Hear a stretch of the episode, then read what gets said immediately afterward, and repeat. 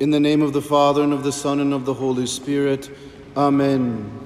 May the Lord Jesus Christ Himself and God our Father encourage you, my sons and daughters, as we come before God's holy altar.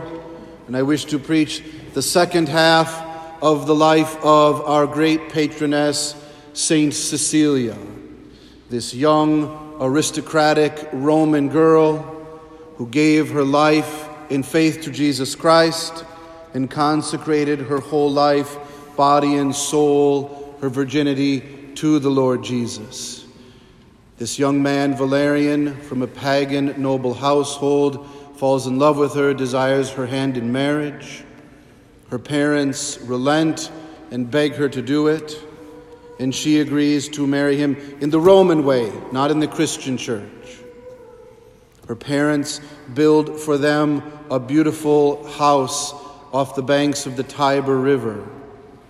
She gives it to the church and becomes one of the first house churches in the city of Rome. She lives on one side, Valerian on the other, in the middle, the chapel that is built, and the many places people gathered for prayer, study, and good deeds. On the day of their wedding, in the elaborate ceremonies of the aristocracy, she sings praises to God.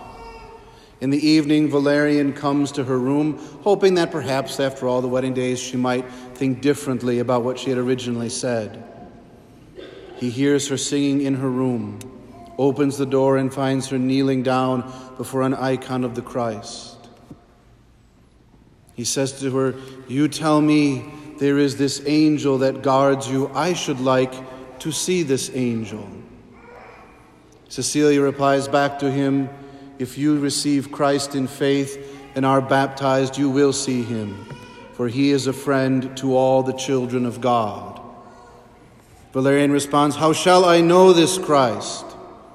And Cecilia says, Go, speak to the bishop called Urban, and writes down the secret address. Because remember, this is the year 230 AD, or in the city of Rome, where Christianity is an illegal religion or if you are found as a Christian, you will be executed, especially if you are in the aristocracy. Valerian, with a good heart, this virtuous man who loves her purely and truly, and will not touch her or stain her dignity without consent, goes and meets with the Pope. Now remember, this is a long, long time before there is the Vatican and St. Peter's Basilica and all of that. None of that exists. He receives, you might say, he took instruction, as we say, and finds faith in Jesus Christ and commits his life to Jesus Christ and is baptized. And after his baptism, he comes back to their home, opens the door, and there he sees his wife Cecilia and the angel standing behind her, bright and glowing, fierce and terrifying. And the angel turns to him and says, He recorded this through his own family, the angel turned to him and said, You have done well, Son of God. I am sent here to give you gifts.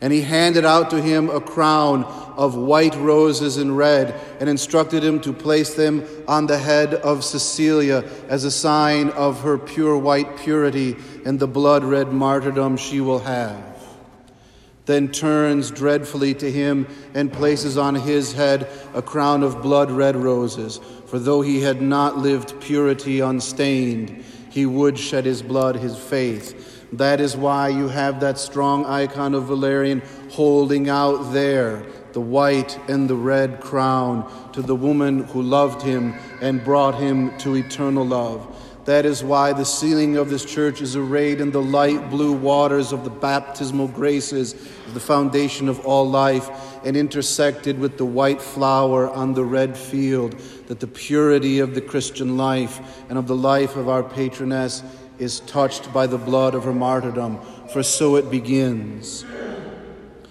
The angel concludes by saying to Valerian, You will suffer much in this life but the sight and the scent of these roses shall never depart from you to give you strength.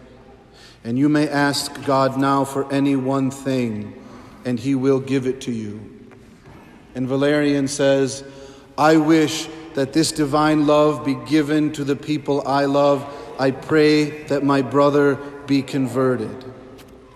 The angel departs. They all go to bed. The next morning, there's a knock on the door. It's Valerian's brother, who has had a vision, talked to a Christian that he knew in the Praetorian Guard, and is converted and has faith.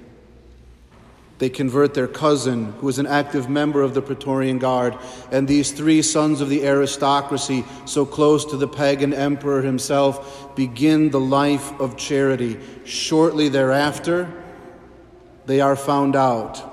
On a Sunday evening, they have gone back to one of the homes of the plebeian Christian families. Remember, the plebeians were the lower classes, but they were Christians who had a child who had died.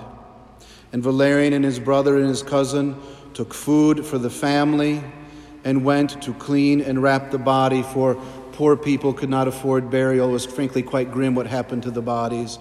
So, out of charity, they took the body of this child to bury him amongst the catacombs and his Christian brothers and sisters.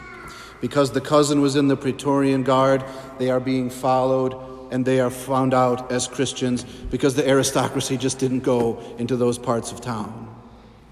Thus begins the passion of Cecilia.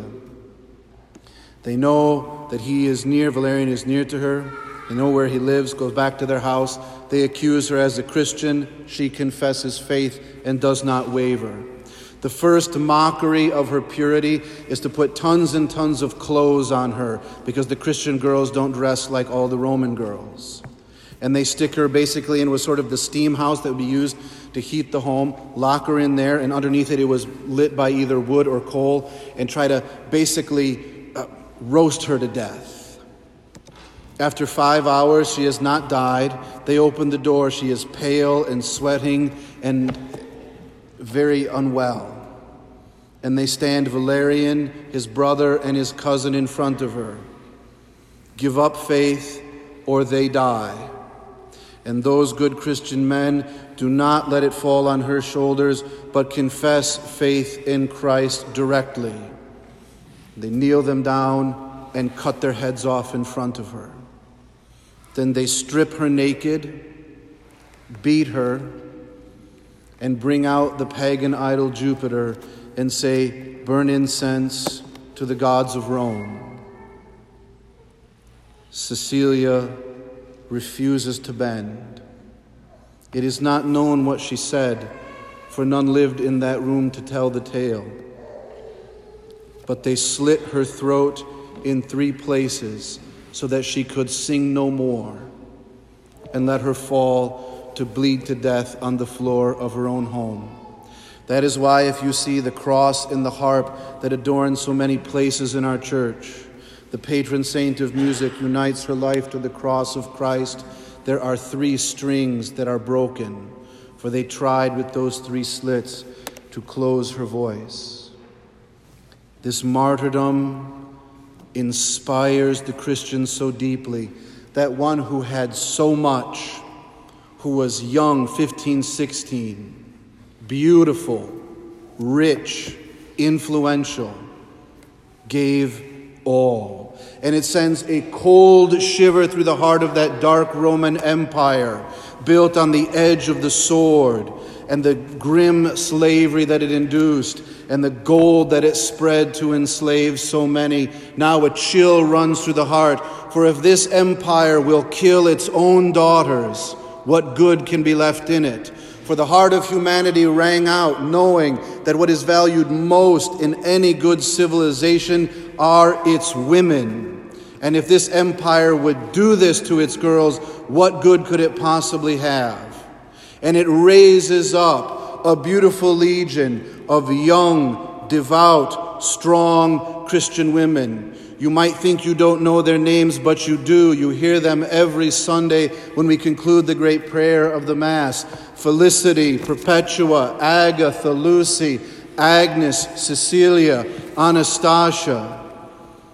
These great lions of faith who were small and demure, but had that infinite power, who confessed faith in the one God in three persons, in our Savior Jesus Christ, who would not give up their purity, who would not give up their morality, who would not give up their justice. She was buried in the catacombs next to what is now called the Hall of the Popes. If you go to the catacombs in Rome, you can see where all of the popes were buried. Right next door, Saint Cecilia, where the living popes would go to say Mass. When her body was brought into the city of Rome, there was this interesting inscription Santa Cecilia Incorruptabile, Saint Cecilia the Uncorrupt in the 1600s when they were going to renovate the church, for they had moved her body back into her original home. The church had gotten possession of it, and we're going to build a new church on top of the place where she lived and was martyred. They were curious about this incorruptabile. They opened her grave and found her body wholly intact, had not decayed even in the slightest, laying down on her side like a beautiful sleeping child, and her hands arraigned the right hand with one finger, the left hand with the three. That her life was the singing and the faith in the one God in three persons, taught to us by our Savior Jesus Christ. And when even the smallest confess faith, the heart of the world can turn. We have built this church that up in the canopy of glory, not on her head but laid down, is the crown of white and red flowers. And opposite of it, the golden crown and the palm branches given to the victory of the martyrs. And you see the red, the pillars marbleized in red, running as it were from heaven to earth for it is the blood of the martyrs, it is the shedding of the blood of the Savior that gives life to all. It is the resurrection of the dead, those who can no longer die, for they are like angels and are the children of God. You and I. And we are privileged to worship God in spirit and truth, and every Mass hear the name of Cecilia and those of us who have sons and grandsons might pray to St. Valerian and teach his example that our boys will be strong in faith, utter in their integrity, and never, ever taint the honor of a woman, even to the shedding of their blood. And we might take those most precious things, our daughters and our granddaughters, and pray to St. Cecilia and teach them of her life that they too will be strong, powerful, unflinching, stern as death, fiery as love, pure utterly, unflinching, and lead the pathway. The first name we say in the Eucharistic prayer is Jesus Christ. The second name we say is Blessed Virgin Mary, his mother. And then there's that last trinity of names we say Agnes, Cecilia, Anastasia, and all your saints, to give glory to the one God in three persons and our Savior, Jesus Christ. In the name of the Father, and of the Son, and of the Holy Spirit. Amen.